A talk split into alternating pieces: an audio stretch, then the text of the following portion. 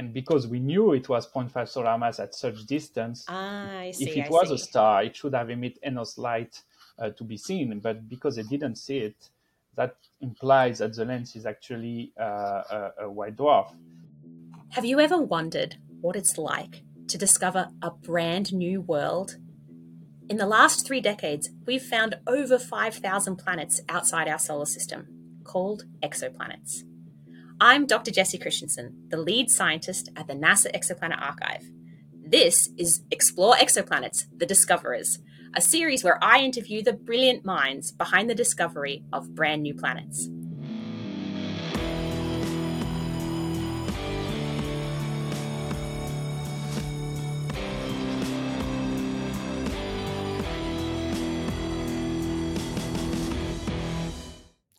So today I'm very excited to have with us our very own Dr. Etienne Bachelet.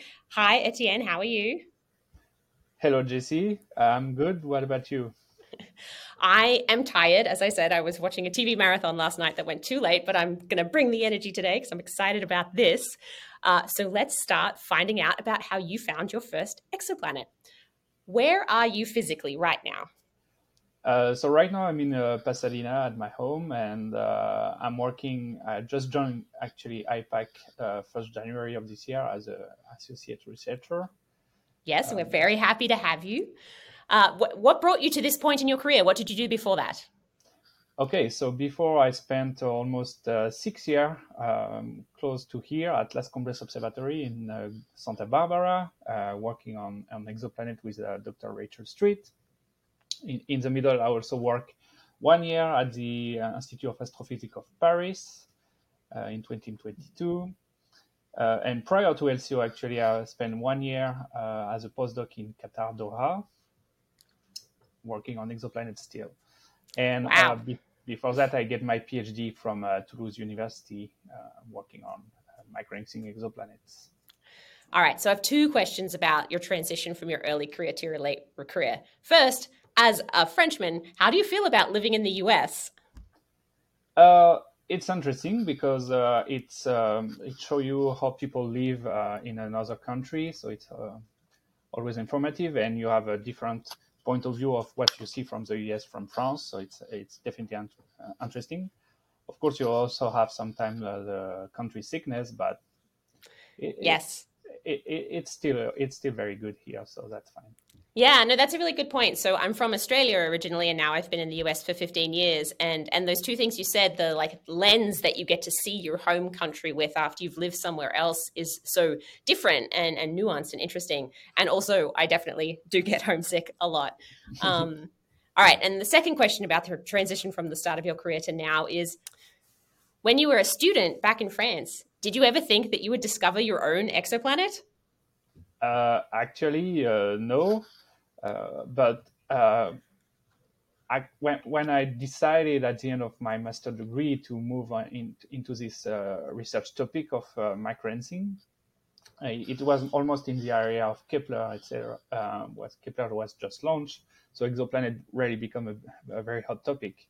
Mm-hmm. And uh, my PhD advisor Pascal Fouqué uh, presented me a, a, a stage, you know. About microlensing, and he was telling me it's a bit an exotic technique, but uh, it's very complementary to transit and radial velocity. So if you want uh, to, to try something new, you you're welcome to join me. And I decided to go this way because i found that interesting, and and and actually. Uh, after the stage, I get uh, a PhD with him, and, and I, I almost uh, start to work on a, on my first exoplanet actually. So that was very very interesting. Well, this is this is really great because uh, we've talked about transits and we've talked about radial velocities, but we haven't talked about microlensing yet. So, can you give us a one minute description of what uh, microlensing technique is and how it finds planets? So, uh, microlensing is a form of gravitational lensing, and it, it's a phenomena um, actually uh, uh, uh, predicted by general relativity that states that uh, if a body crosses the line of sight between a distant source and an observer, an observer uh, if the alignment is sufficiently small between the three body, then the gravitational field of the, the middle body yeah, exactly, gonna bend the light coming from the source and create several image of the source. And actually, when this phenomena occurs, uh, what we see is a brightening of the source. So the, the source gets brighter and brighter. So now, in microlensing, generally, our uh, lens are uh, typical star, M dwarf star generally. But if this uh, lens has a planet in orbit around it, then the planet itself can act as a small lens and create its own brightening. And uh, because the planet mass is uh, very low compared to the planet uh, to the star mass, the, the, the, the duration of brightening is very short. It's about one day or two. But still, if you observe uh, the brightening of the source uh, with high cadence, then you can catch this kind of uh, extra brightening due to the planet. And actually, this is what we are for. So, when you got your first data set, did they know there were microlensing events in it, or was your job to find them? No, actually, uh, so I, I, was working on an, on a separate object, and then uh, this it was microlensing, but I was doing a, a different study. It was about galactic extinction, but anyway. Uh, and then this event was observed during the summer before I start uh, my PhD by my uh, follow-up team at the time, which was called uh, Planet. Um, and uh, it turned up that the Planet collaboration gets a lot of data on the anomaly due to the planets. And so it, uh, since I was starting my PhD, um, my advisor and my uh, collaboration head say, okay, you, you can you can start the analysis on this microlensing event, and I already knew it was a planet because there was some, um, uh, you know, like of real time models, but I still do have to do all the photometry and data reductions and then the complete modeling, etc. So I knew it was a planet, but to know exactly what kind of planet it was um, was a very long process. And actually, it was even longer than just the first paper because when we publish the, the, this planet, we knew it was a kind of Jupiter mass planet, mm-hmm. but we didn't know exactly what was the host type. Oh, and now, so for most microlensing events, I'll tell people who are listening, you don't really know what the host star is like. You kind of guess that most of the time it's an M dwarf. So you did find out in this case what the host star was? Yeah, actually, uh, we, we measure the mass uh, kind of uh, about 0.5 solar mass at the time being. But yeah, it could be uh, like an M dwarf, as you say, or it could be also a white dwarf, actually.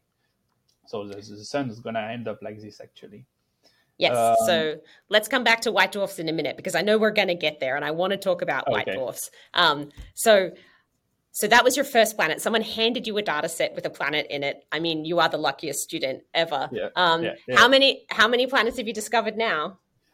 Uh, well, actually microlensing is very uh, team team effort so mm-hmm. uh, we are a lot of teams that observe the same object because we need to cover you know the transient event as much as possible. So by my work of observing and data reduction i probably participate to dozens of planet detections. Ah, as, that's so exciting. Yeah Microlensing only just recently cracked 100 planets having been found with the microlensing techniques. So here at the NASA Exoplanet Archive, we had a little celebration like Happy Microlensing Day. We hit 100 planets. Yeah, yeah, yeah. Okay. Yeah. So let's talk about white dwarfs. Uh, so you might know that at the end of the sun's life, when it runs out of hydrogen and helium in the center, it's going to puff off its outer layers into a beautiful planetary nebula, hopefully beautiful. That'd be nice if we left behind a beautiful one, uh, and leave behind uh, a white dwarf, a little like cooling chunk of carbon and oxygen. Um, so, Etienne, tell us about your favorite real planet that really exists. Uh, well, actually, it's the, the first one I made during my PhD because, I, as I was saying before, uh, when we published, we found it was a Jupiter mass around an object of 0.5 solar mass, but we didn't know the exact nature of it. Mm-hmm. And uh, it turns out that some uh, extra study uh, done several years after using the Keck observatory uh, observed this, the, the location of this microlensing event and couldn't find any light coming uh, from the, the host from the lens and and because we knew it was 0.5 solar mass at such distance ah, see, if it I was see. a star it should have emitted enough light uh, to be seen but because they didn't see it that implies that the lens is actually uh, a, a white dwarf. Yeah, no, that's really interesting. And, you know, I like the fact that there was a different type of observation you could make years later to, to break this degeneracy. Was it a half mass main sequence star? Uh, sorry, was it a half solar mass main sequence star or a half solar mass white dwarf? And there was a way to discriminate against yeah, that yeah. later with a different telescope. That's really cool. Mm-hmm. Okay. Do you remember the telephone number of your first planet, your favorite real planet? You mean the name? Yes, they're the microlensing names. I'm just going to say are the actual worst. But uh, tell us what the name of your favorite real planet is. I agree, but I still remember the name of this one. It's MOA 2010 BLG 477LB. Thank you. Uh, there'll be a quiz. Everyone will have to say that again later. Um, okay, so that's your favorite real planet. Now tell us about your favorite fictional planet. Yes, so I I was thinking about it, but I think the the the one that come directly in my mind is Tatooine. All right, we're going to talk more about Tatooine in a bit. Please follow us on Instagram, Facebook, and Twitter to find out more about Etienne's favorite fictional planet, Tatooine, and its real world counterpart in the NASA Exoplanet Archive. Thanks, folks. Thank you.